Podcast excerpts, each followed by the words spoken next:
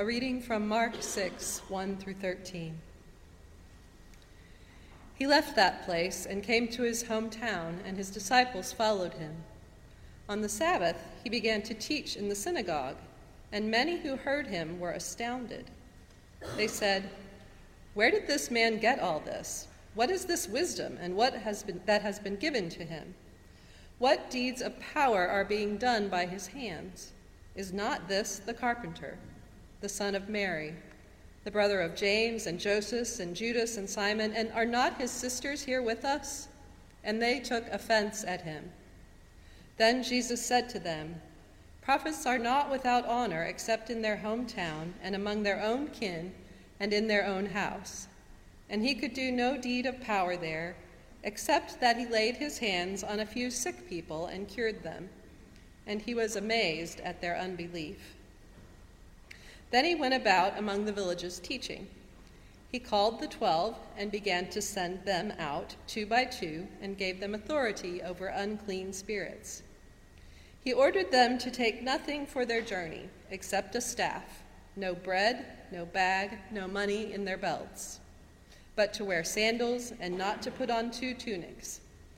He said to them, Wherever you enter a house, stay there until you leave the place. If any place will not welcome you, and they refuse to hear you, as you leave, shake off the dust that is on your feet as a testimony against them. So they went out and proclaimed that all should repent. They cast out many demons and anointed with oil many who were sick and cured them.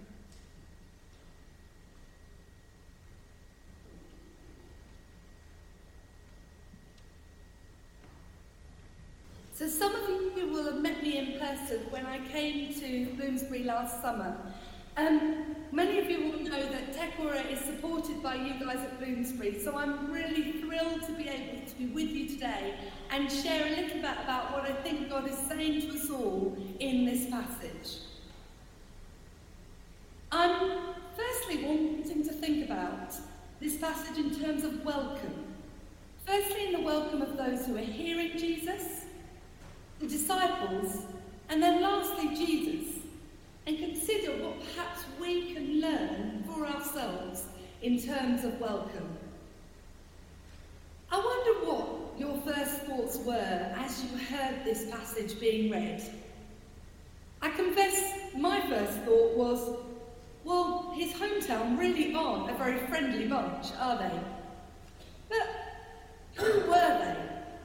What does it mean, this hometown? Well, says that Jesus goes on the Sabbath to the synagogue. So far, so good. This would have been the completely right, normal thing to do. He's gone back to his hometown. Imagine he would have expected to have been known, perhaps welcomed. Jesus should feel at home. That's what hometown means, after all.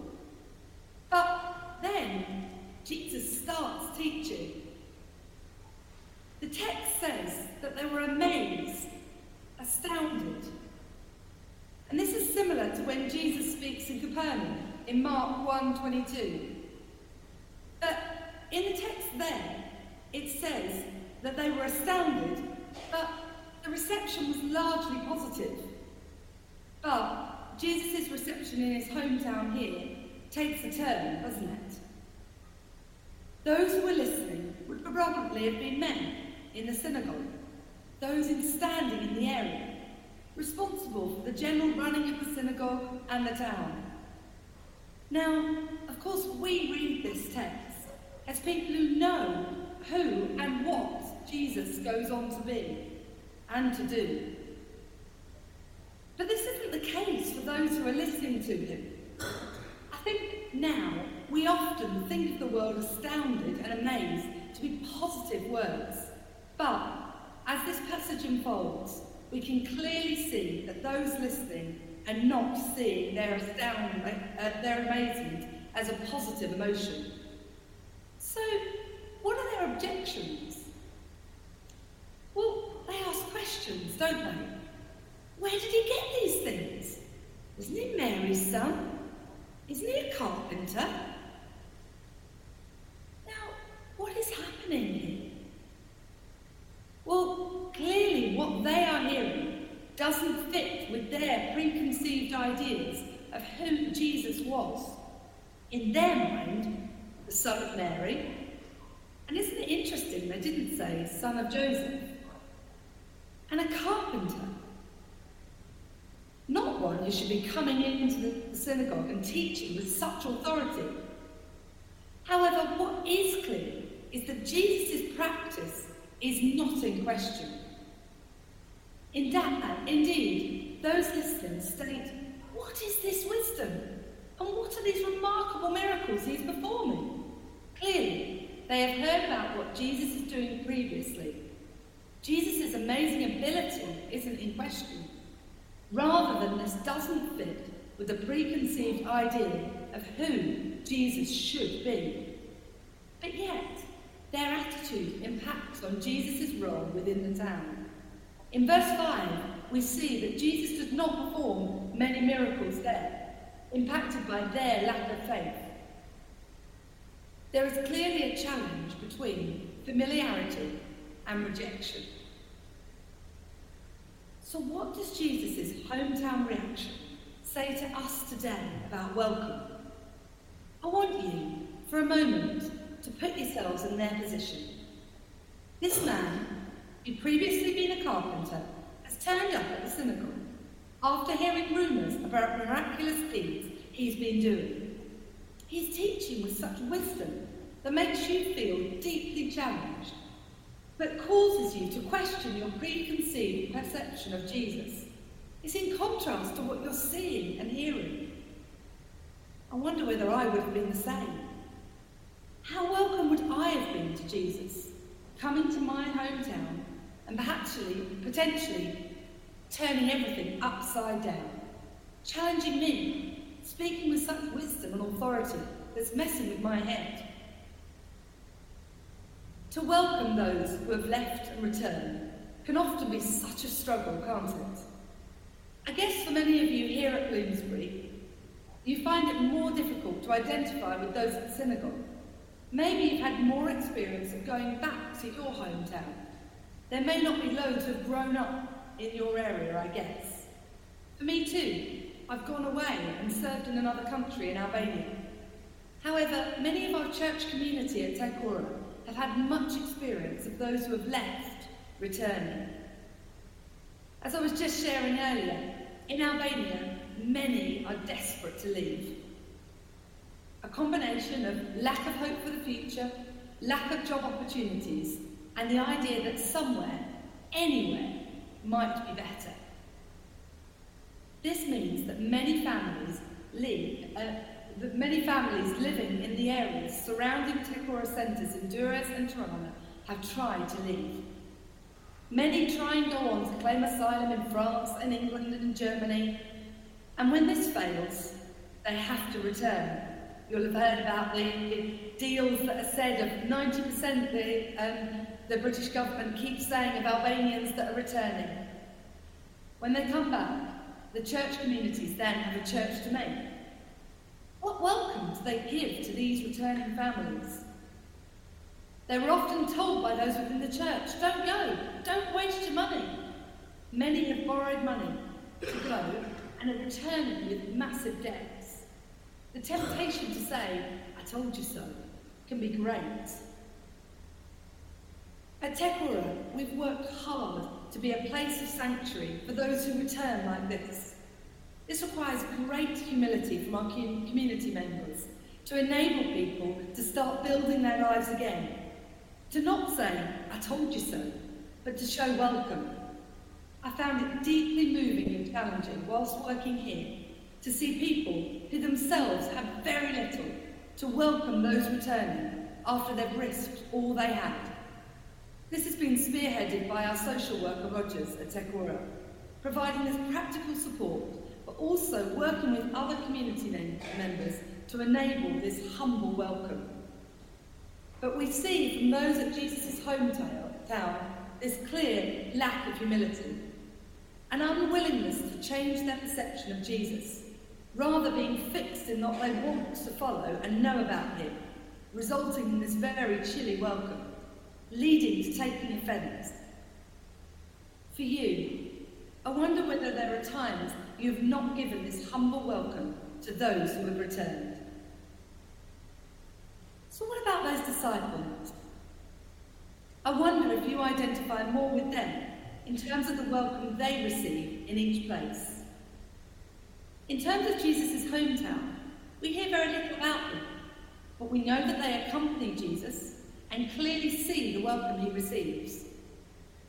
But then, from verse 7, we see Jesus' instructions to the disciples. To summarise, they go in pairs, they are given authority, they're told to expect hospitality and to not stay where they aren't welcome. Amazingly, these instructions lead to the disciples being able to cast out demons and heal the sick. Causes me again to ponder on the impact of welcome upon the, dif- upon the difference the disciples and Jesus are able to make. As Jesus was not welcomed in his hometown, the text says that he was not able to undertake many miracles. Conversely, we hear of the disciples being able to undertake the miracles under Jesus' authority in the places where they were welcome. I wonder how it would feel to be these disciples. To know that they have Jesus' authority, but yet also knowing that they should push, they should push on, not stay in places where they are not welcome, and they should assess this for themselves. When Darren and I first moved to Albania, we spent time looking at where we should start Tekora. Looking at where there was a welcome. I remember an evening where it was pouring with rain in October 2015. The river was rising next to the Tekora Centre in Tirana, threatening homes along the side of the river in the area where Tekora is now based. People asking us to come and drink terrible coffee in their small shacks, offering cigarettes as welcome. From this welcome, we knew this was a place we should start Tekora.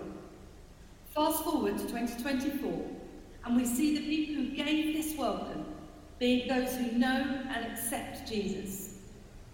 Very often, not the people who we may have identified as those that Jesus would reach. We don't know what the disciples think, all we can see is their obedience. Perhaps there is a lesson to us about ensuring that we are obedient to those who are responding to the welcome that we receive. Tekora set up another centre in Durrës just about a year ago. I confess that I was sceptical. We were given a building, but I wasn't sure that we had capacity. I just didn't know that we could do it. Very little faith on my behalf, it would be fair to say. But yet now, the centre is busy every day with a holistic expression of faith from small groups of women from the factory opposite meeting to eat, talk, and play, to groups to enable teenagers to think about a hopeful future in Albania. What did we have? We had an obedience to respond to the welcome that was offered to us. When women from the factory asked to meet, we enabled that to happen. I wonder whether, as Jesus' disciples today, our role is to be open to the welcome given to us and to be obedient to that welcome offered, even if it may test our faith and question our capacity. I'm absolutely sure that that was true for the disciples too. There's also a call to mission here, following commissioning. What I love is that Jesus is so clear about what they should do through his authority. We've been in Albania nearly 10 years now, and there's certainly been ups and downs. But what has held, us here? Well, the commitment that we were sent by God in His authority. Absolutely nothing to do with us. This is the same for all of us, whichever bit of the world God has placed us in, for however long. Lastly, the call to the disciples to shake the dust off. What a challenge this can be. To recognise, to leave behind those who refuse the message of love, acceptance, and grace. But this is a message of expecting and accepting radical hospitality from others, and to not stay where a welcome is not offered. This is a release from the negative energy and the consequences of rejection, and to recognise there are places where the radical message will be accepted and some that it will not. This is a need for the obedience and responsibility of the disciples, and therefore us. And lastly, to Jesus and his welcome. What can we learn for how we should welcome others from what happens to Jesus? I wonder whether here there are some who can identify with how Jesus was treated when he returned home, rejected by people who took offence because he was not who they expected him to be, but yet he was exactly who he was created to be. We can only imagine what it must have felt like for Jesus and his family who have been ostracised in this manner. To be treated as an outcast or different is something who, that many who we are involved with at Tekora are very used to. We work with people have disabilities who are often shamed. People from Roma heritage and refugees families who have ended up in Albania, often having moved through many different countries. Those who have previously been rejected are often the very people who are able to give the best welcome. Tekora has been working with the National Refugee Centre for a number of years now. And there have been a number of Kosovan refugees who have been living here in Albania since the Kosovan War in the 1990s. When the refugees came from Afghanistan a few years ago as part of a government deal to Albania, it was the Kosovan refugees who become members of the Church of Tekora who gave the Afghan refugees a welcome and invited them to come to Tekora and to get involved in the project. It was so beautiful to see those who have felt like outsiders in the past involving those who felt so alone to be a part of Tekora. God's welcome in action. For those who have been rejected, this passage gives us great comfort to know that Jesus has experienced that very feeling and that we can find our strength of welcome in him. And so I wonder who you most connect with in terms of the welcome that is given when you read this passage. Those in his hometown, offended and threatened by change. If this is you, take time to question why you are refusing to welcome that which you find threatening. Perhaps you're fearful. Undoubtedly, there would have been many in Jesus' hometown who would have been. Be assured, you've already been loved, welcomed, and accepted by Jesus. Our response is to do the same to others. Help us to be challenged by the assumptions through familiarity. Many of us choose to act differently, but may us choose to act differently than those in his hometown to welcome Jesus when he challenges us, surprises us. Or perhaps you identify more with the disciples obediently following the welcome that is offered, or by Jesus' reflection in his hometown. Who are you being challenged to go to, to be welcomed by? Is it people that you don't expect to be welcomed by? As we consider that question, May we be guided, like the disciples, to see opportunities where God is calling us to embrace the uncertainty and willingness to accept welcome in unexpected places. And lastly, help us to welcome the outcast. Help us to identify those who are being rejected and give a wel- and, and rejected a welcome like Jesus was in a place where he should feel at home, knowing that followers of Jesus experience this rejection, and our response should be to offer the inclusion that is offered through Christ. Let us pray together. Dear Lord, as we consider this passage, help us be radical in our acceptance and our giving of welcome Help us to identify times where we need to identify those that need to be offered a welcome and also that we need to be those that accept a welcome. Help us to know, like the disciples, when we should push on, to be released from that negative energy at times, but also help us to be dogged in our determination to show you and show the welcome that is offered by you to others. In your name, Amen. Thank you so much for being able to share with you this morning.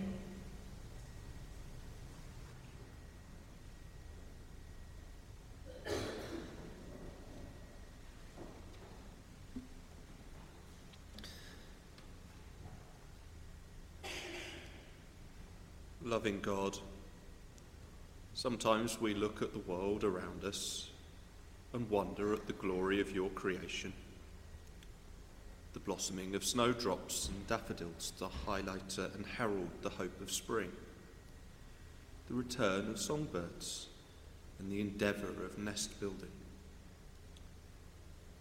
Other times we look upon the world and despair for the damage mankind continues to cause through overexploitation, through conflict, or the disparity of wealth. May we who have received your communion see the world through your eyes with hope, love, and a plan for its gain. We heard this morning of the rejection of Christ in his hometown, snobbery against a lowly craftsman who can't be a scholar or a teacher. Ignoring the history of their own community, the calling of David, the youngest son, and a shepherd to be king. Teach us, please, Lord, to look past the outer layers of the people we see and to see their values as an individual rather than the stereotype we might see on the outside. We trust that we would come to ask, What brings you to our place of meeting? before condemning someone for being here. Be that through asylum, need, poverty, or whatever it might be that has brought someone to where we meet them. We heard about your commissioning of the disciples and sending them out to ministry, sent without food or money, with limited clothing, and trusting that you will provide. We pray for those who've heard that call and had the faith to follow that path. We ask for your blessing and provision that your kingdom may flourish. But we also ask for ourselves. May we hear where we are called to go?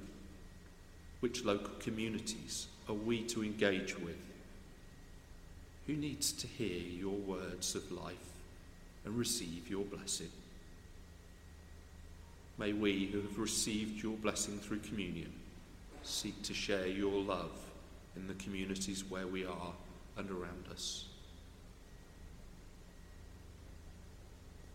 if we'd read the last of the passages in today's lectionary, we would have heard of the violence caused by jealousy and pride, the unwillingness to hear criticism of ourselves and our actions. Open the eyes of us and our leaders to hear your criticism and to respect the critic.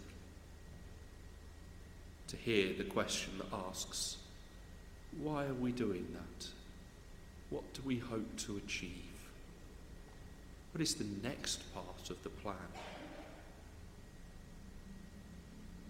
We pray for all the global conflicts that we can bring to mind, be they Yemen, Ukraine, Gaza and the West Bank, Myanmar, and no doubt many others that can't come to my mind immediately. May the actions of all parties be driven by a path to peace. May we find and support the voices of those caught up in conflict and calling for peace. And we specifically ask for your protection for the Christian communities in Palestine,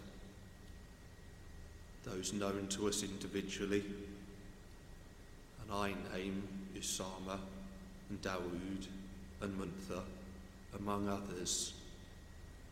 We ask that you shield them and particularly protect Munther as he travels here in two weeks' time. Bless him and his congregation during his absence. May we, who have received the sacraments and symbols of your body and blood, use our voices to call for peace and justice and to ask our leaders how they are trying to achieve this. Amen. Lord of all hopefulness and joy, receive our gifts of money, time, and talents, given in gratitude for all that you have given to us. Lord of all eagerness and faith, receive our efforts and our labours as we offer all our days to you. Lord of all kindliness and grace, receive our homes, hospitality, and relationships as we live your love into reality. Lord of all gentleness and calm, receive our whole lives from birth to death as offerings of peace given for the renewal of the world. And as we dedicate our lives to you, we ask for your blessing. And so we long for the blessing of Almighty God, our Creator, Redeemer, and Sustainer to be with us this day and forevermore. Amen.